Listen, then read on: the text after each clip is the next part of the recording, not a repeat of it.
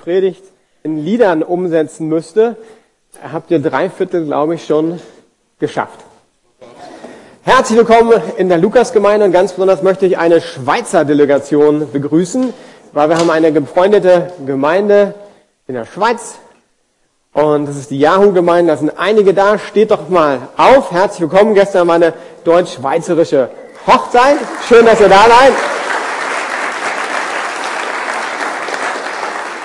Besonders möchte ich an dem Punkt einen alten Freund und jemand, der mich geprägt hat, nochmal hervorheben, und zwar Christoph Loy, äh, Pastor der Yahoo und Kingskids Leiter. Ich war lange bei Kingskids und er ist jemand, der viel in mein Leben investiert hat. Ich bin das, was ich bin, unter anderem, weil dieser äh, nicht mehr ganz junge Mann, früher junge Mann, in mein Leben investiert hat. Und ich musste damals meinen Bart abschneiden, weil mir gesagt wurde, wir haben damals so getanzt, so mit, mit Kindern und Jugendlichen. Ich war Performing Staff, hieß das, also äh, tanzender Mitarbeiter. Und da war Bertha ab. Ich natürlich stolz wie Oscar auf meinem Bart, aber für den Herrn schneidet man auch seinen Bart ab, natürlich.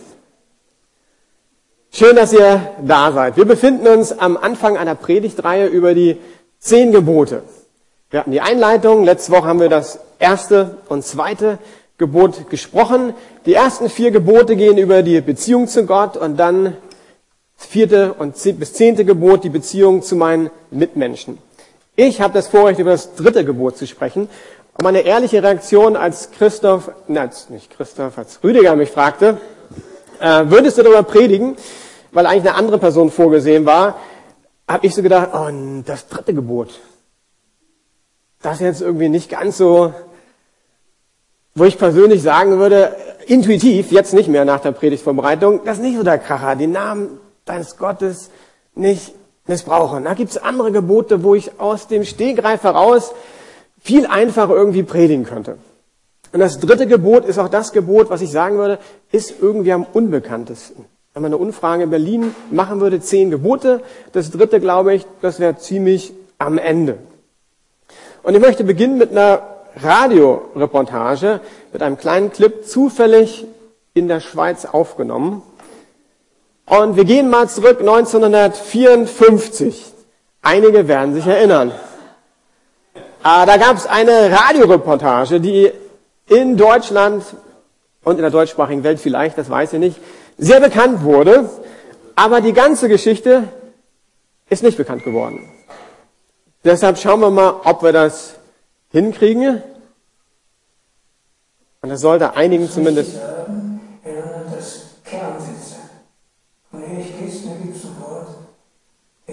Ja. Das nicht? Nee? Das passt nicht. Wenn es ist meine Schuld. Wenn es ist meine Schuld. 6,15 müsste es sein. Das ist eine Stimme, die müsstet ihr eigentlich sofort erkennen. Also ich zumindest. Soll ich es? Ich kann es teilweise nachspielen, aber nicht 100 Prozent. Aber ich kann es. Okay.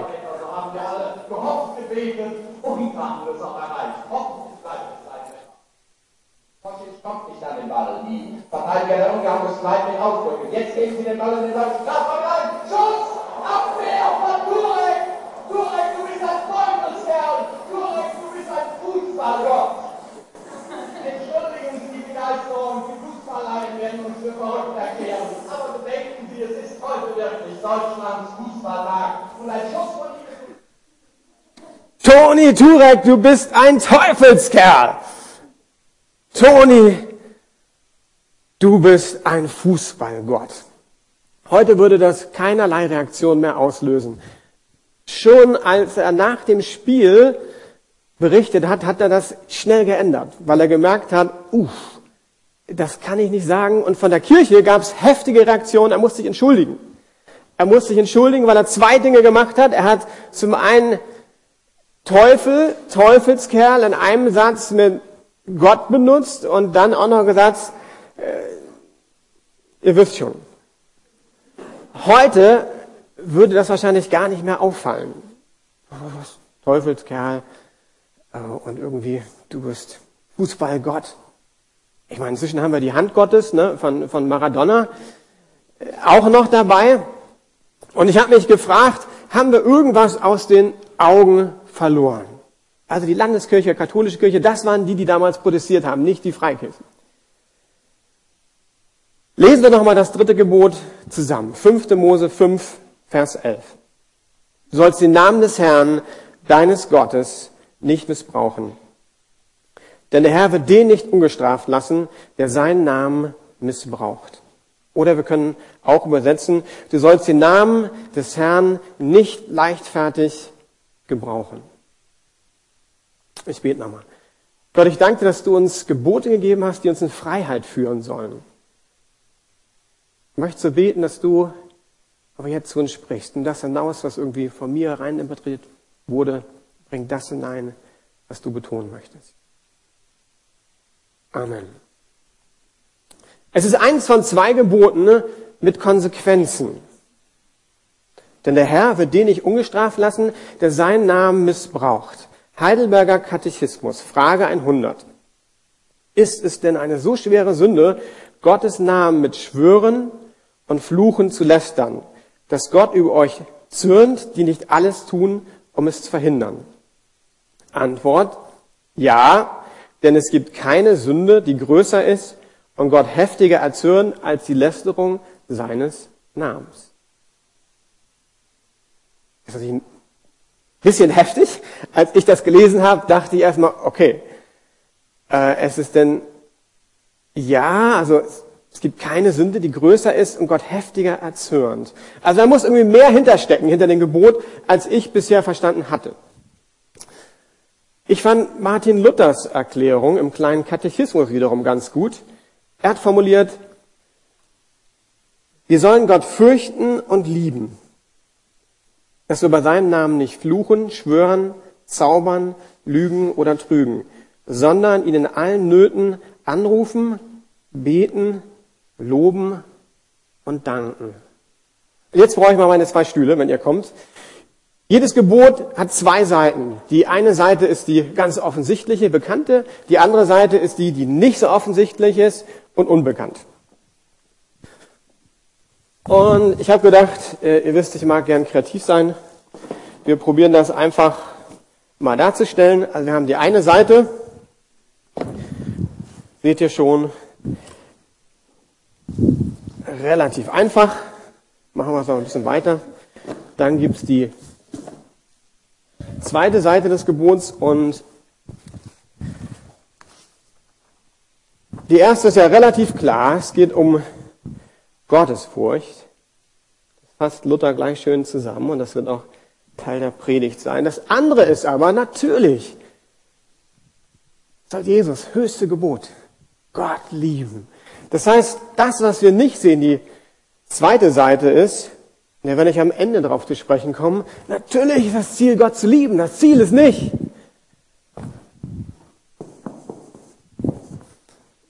jetzt brauche ich jetzt irgendwie den Namen Gottes. Noch nicht.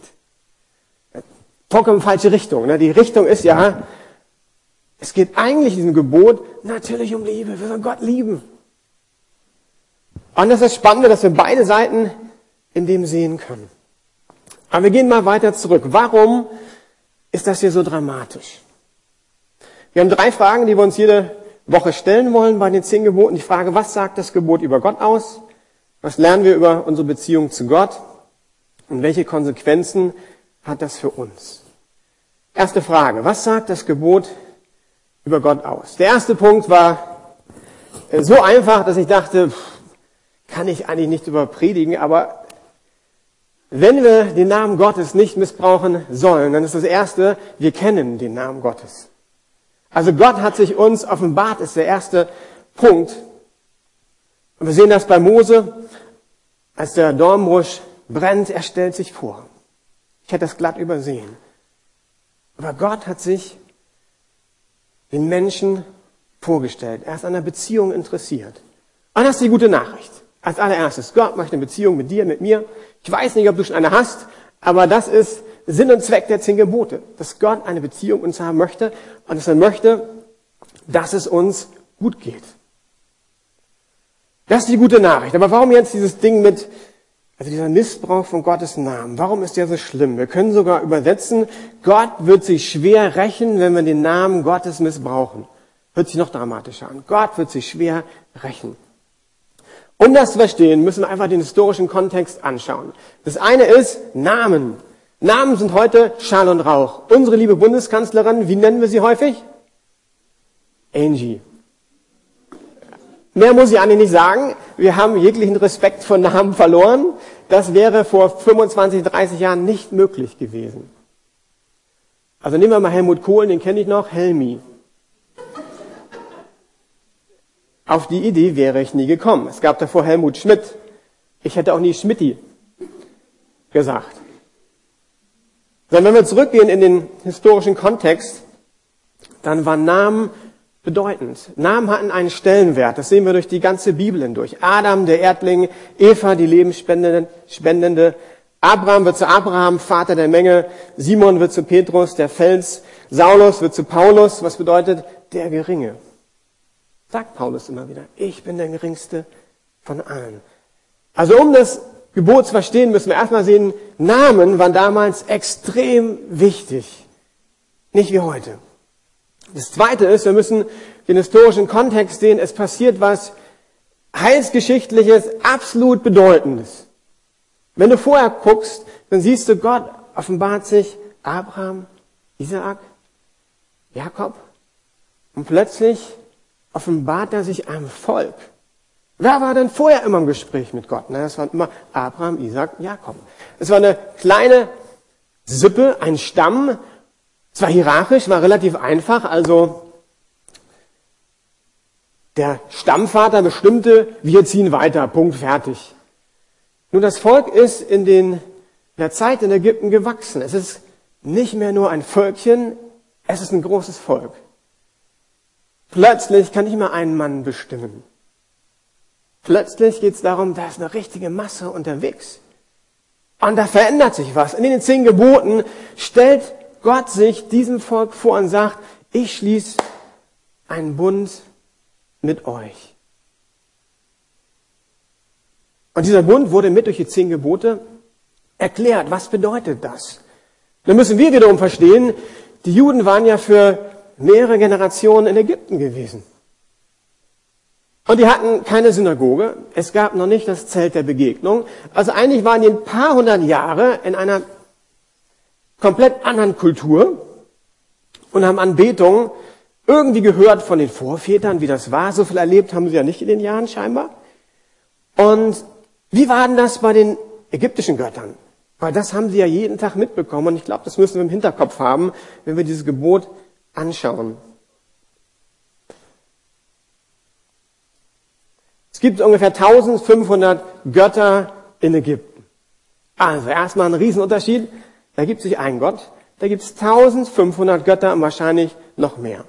Der griechische Geschichtsschreiber Herodot schreibt, die Ägypter waren höchst gottesfürchtig, viel mehr als alle anderen Völker. Also sie waren in einer Kultur, wo es sehr gottesfürchtig war, aber es gab 1500 Götter. Wie ist das abgelaufen? Jeder Gott hatte einen Namen. Der Name hat ausgesagt, was bin ich denn eigentlich für ein Gott? Klar, bei 1500 Göttern muss man irgendwie differenzieren, äh, welchen Gott brauche ich denn jetzt? Zum Beispiel gab es Hathor, kommt von Haus des Horus, bedeutet Herren der Liebe, Freude und Schönheit. Also wenn du so die überlegt hast, so Freude, Liebe, dann konntest du die anbeten. Iris, Vorbild für alle Mütter und Schutzherren der Kinder. Der Name bedeutet Gebieterin des Thrones, Göttin der Liebe.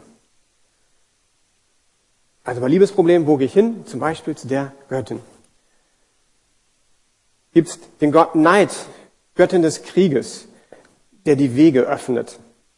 Sachmet, auch eine Kriegsgöttin, die Mächtige. Also das, die Namen waren Programm. Und je nachdem, welches Problem ich hatte, habe ich mir meinen Gott ausgesucht. Und der Name, der hat's ausgemacht. Wenn ich den Namen kannte, dann konnte ich diesen Namen anrufen. Und ich konnte diesen Gott auch für meine Interessen einsetzen. Weil die Götter der Ägypter nicht an Beziehungen interessiert waren. Das war einfach ein Gott hier, Mensch da, wenn ich ein Problem habe, 1500 Götter, okay, meine Palette muss ich angucken, ich gehe in den Krieg, zack, Kriegsgott. Ich habe Liebesprobleme, mein Kind ist krank. Also ich nehme mir einen Gott, bete ihn an. Aber er hat keinen Anspruch auf mein Leben. Also Namen waren in der Zeit wichtig. Namen hatten Kraft. Interessant ist, dass Jesus sagt,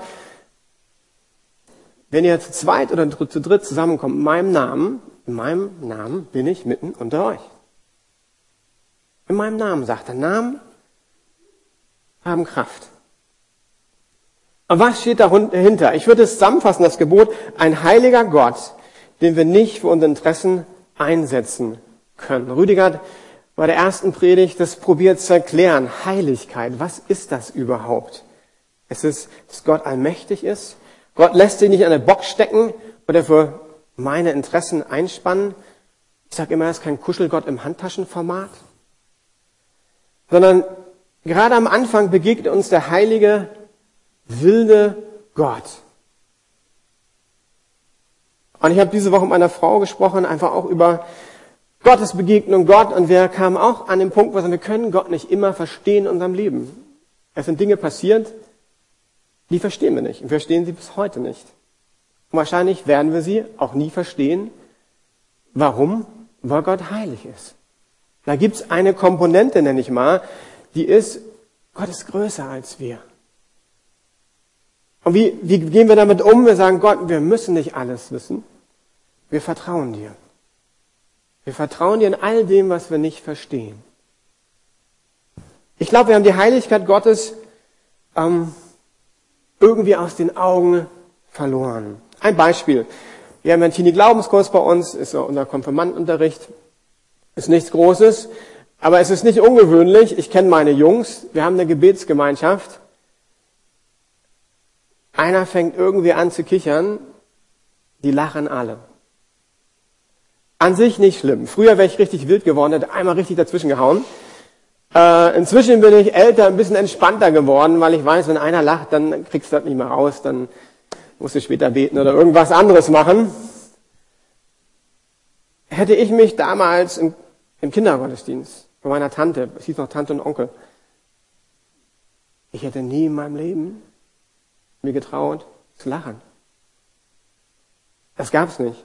Also wenn ich an meinen ganzen Kindergottesdienst, Jungstand zurückgucke, das war ein heiliger Moment, wenn wir gebetet haben. Also das, also, das hätte ich mir nie getraut, zu lachen. Und damit will ich überhaupt nicht meine lieben Teens irgendwie ähm, runterziehen, sondern äh, ich habe sie ja mit erzogen. Wir haben sie erzogen. Aber kann es sein, dass wir dieses Gebot komplett aus den Augen verloren haben? Wir hatten als Kleingruppe vor einiger Zeit einen Besuch von einer syrisch-orthodoxen Christin. Wir hatten ein richtiges Problem, wir waren nicht vorbereitet. Kennt ihr das so? Kleingruppe, man sitzt auf dem Stuhl und dann haben wir natürlich auch eine Bibel und wir haben die Bibel auf den Fußboden gelegt. Wenn man nicht jetzt gerade einen Tisch hier hat, ist das in unserer Kultur ja gar kein Problem. Unsere liebe äh, Mitchristin bekam solche Augen, dass wir die Bibel auf den Fußboden legen. Wie wir beten war auch ungewöhnlich, weil man chillt ja in einer Kleingruppe so auf Sofas. Das war sie auch nicht gewöhnt. Wir haben hinterher diskutiert und sie hat ein bisschen erklärt, das ist das Wort Gottes. Das Wort Gottes kann ich ablegen auf einem Tisch. Ich kann das Wort Gottes nicht auf den Boden legen. Wenn ich bete zu dem heiligen Gott, kann ich nicht ähm, einfach da mich auf dem Sofa chillen und, und, und dann bete ich. Und erst war ich so, oh Mann, das hört sich aber echt ein bisschen, äh, nehmen wir ein nettes Wort, altbacken an. Aber kann es sein, dass wir die einen Aspekt von Gott total gut verstanden haben? Gott ist ein Vater, er ist liebevoll, er ist gnädig, er ist barmherzig. Aber den anderen Aspekt, dass Gott heilig ist, dass er allmächtig ist, dass er wild ist, dass er eifersüchtig ist, wenn wir irgendwie verloren haben? Und das ist natürlich auch eine Spannung. Und ich werde weiter meinen Bibel auf den Boden legen. Es ist nicht so, dass ich es nicht mehr mache. Aber die Frage ist, wie ist meine Herzenshaltung Gott gegenüber?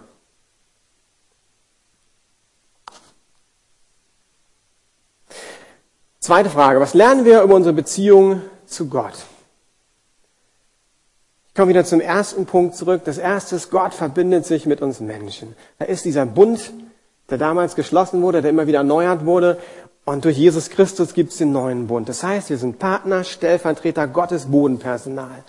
Und da kommt das ganze Gesetz wieder rein. Weil Gott sagt, hey, wir haben uns verbunden.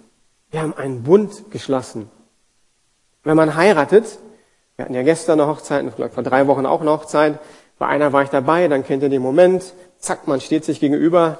Und dann gibt's heute diese langen Eheversprechen, das hätte ich nie hinbekommen, von den jungen Paaren.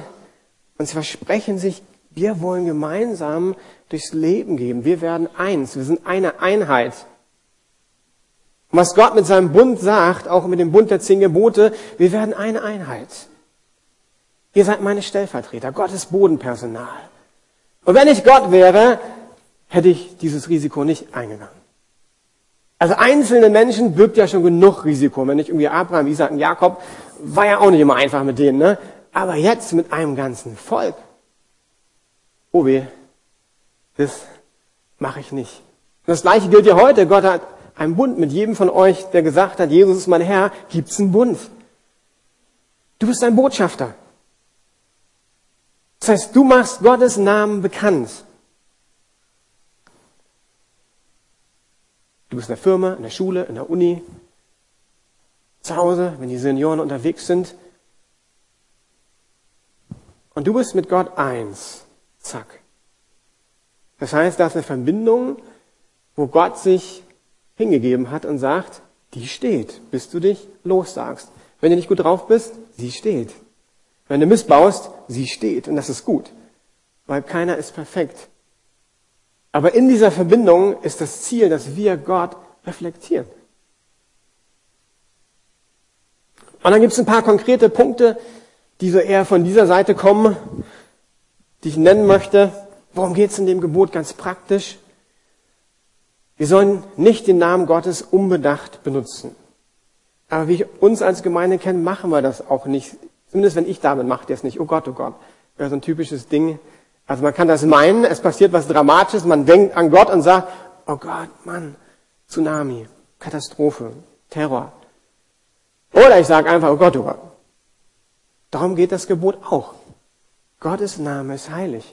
Kannst nicht einfach so sagen, oh je, heißt eigentlich, oh Jesus. Oh je, Mini.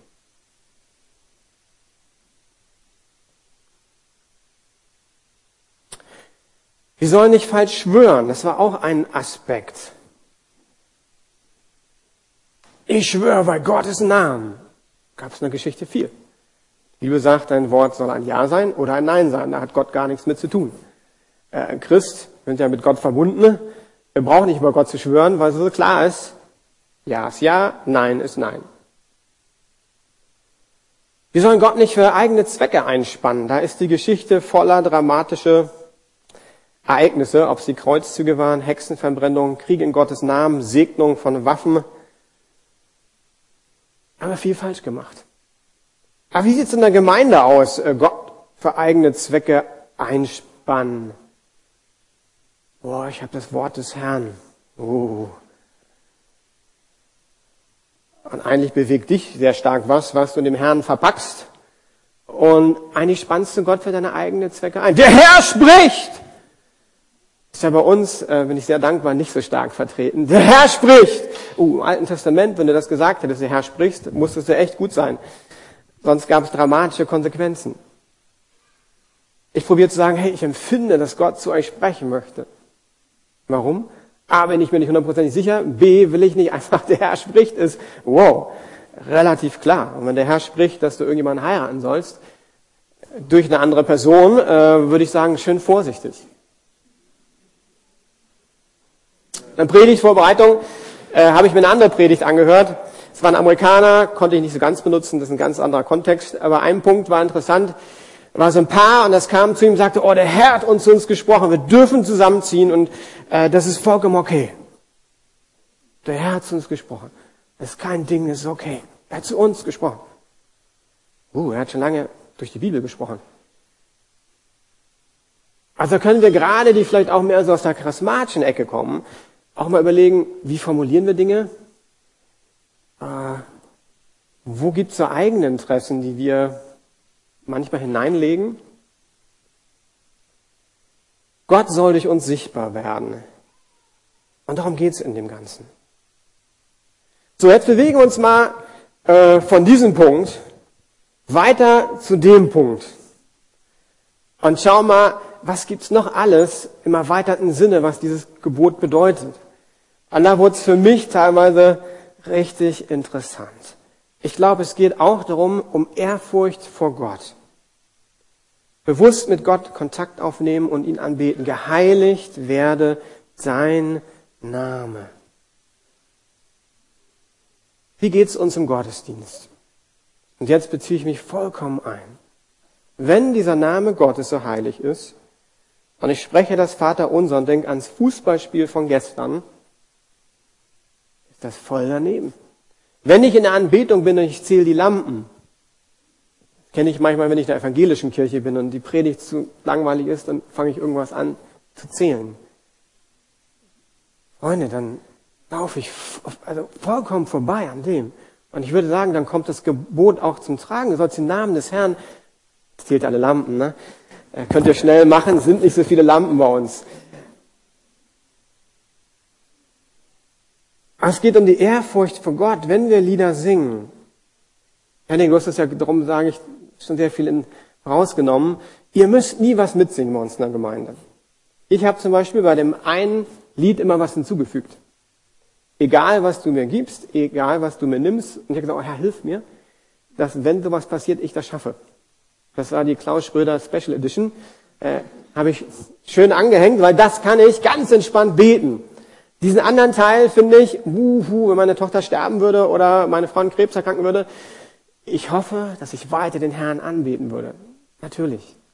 Und trotzdem will ich das nicht einfach leichtfertig singen. Von daher, was machst du, wenn du merkst, puh, das ist irgendwie zu viel für mich heute Morgen?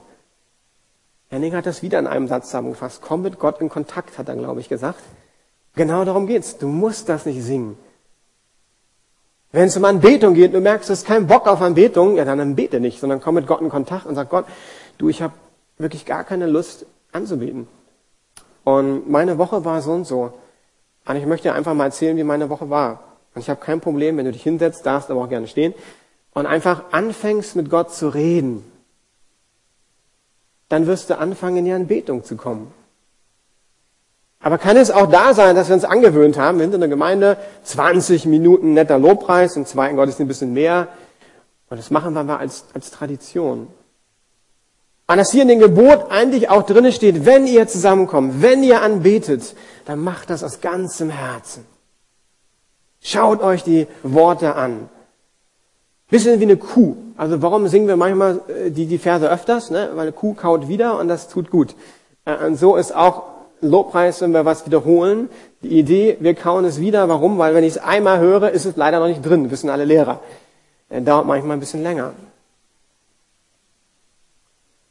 Und ich kenne mich, Freunde. Ich liebe Anbetung, aber ich kenne auch manchmal, wie mein Kopf anfängt zu wandern. Und da habe ich selbst gemerkt, boah, ich muss aufpassen, wenn ich anbete, wenn ich den Namen Gottes anrufe.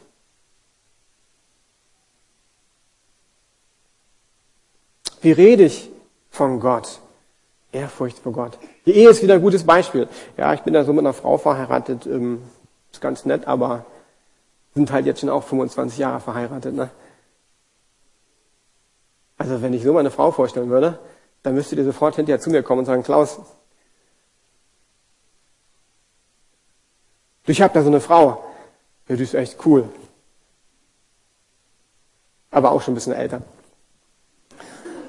Wie redest du von Gott? Ehrfurcht vor Gott heißt, wir reden mit Ehrfurcht. Wow. Mein Gott. Weißt du, mein Gott ist was ganz Besonderes. Meine Frau ist was ganz Besonderes. Gestern meinte jemand, eine Frau sieht echt gut aus, finde ich auch. Wie redest du von Gott? In der Schule, Uni, Arbeit, in der Familie. Der zweite Aspekt, der uns mehr hierher bewegt, verantwortungsvolles Handeln. Wir kennen und verantwortlich handeln, sonst missbrauchen wir auch den Namen Gottes. Alle, die in deinem Umfeld wissen, dass du Christ bist, die haben solche Augen. Warum? Das ist ein bisschen komisch. Die wissen, du bist Christ. Und deshalb, das war das in der Schule damals so, äh, haben sie ein besonderes Auge auf dich. Und das ist eine tolle Möglichkeit. Das ist eine tolle Möglichkeit, den Namen Gottes zu verherrlichen. Dass du in deinem Umfeld ganz bewusst sagst, morgen stehe ich auf, hey, ich will Gottes Namen bekannt machen. Gott ist so gut. Und wenn ich in die Schule gehe als Lehrer, wir haben ja ein paar Lehrer, dann gehe ich hinein und die Leute sollen mich sehen, sie sollen Gott sehen.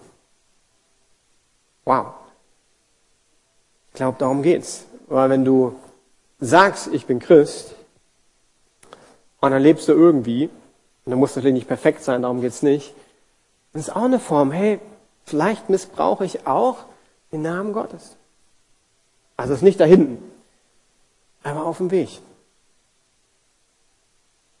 Weil Menschen Gott nicht sehen können, das ist das Ziel. Menschen sollen Gott durch dich sehen.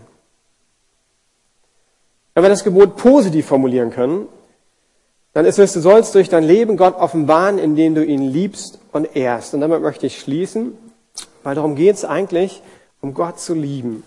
Also ich will euch ermutigen, den Fokus nicht zu setzen auf, oh, vielleicht kriege ich das irgendwie hin. Ich persönlich glaube, wenn du das hier hinten hinkriegst, ist das nicht wirklich ein Problem. Und dass wir viel zu oft in diesen Termen denken, was geht, was geht nicht, was macht mich zum guten Christen, was nicht. Nee, nee, nee, es geht darum, deine Liebe zu entfachen. Weil wenn du ihn liebst, hey, dann wirst du ihn auch gut repräsentieren. Wenn du ihn liebst, dann wirst du ihn auch ehren. Wenn du ihn liebst, wirst du gut von ihm erzählen.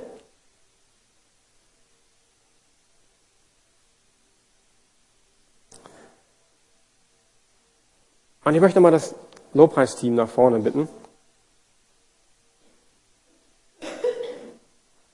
Weil wir haben noch ein bisschen Zeit. Und dass wir jetzt zu diesem Gott gehen. Und ich möchte euch zwei Möglichkeiten vorschlagen, wie ihr die Zeit nutzen könnt. Die eine ist, du bist vielleicht einfach ehrlich und sagst, also Klaus, mit Liebe ist bei mir gar nicht mehr so viel. Ey, und das gibt's. Es gibt Zeiten als Christ, wo du merkst, da ist nicht mehr viel Liebe da. Und dann möchte ich dich ermutigen, dass du einfach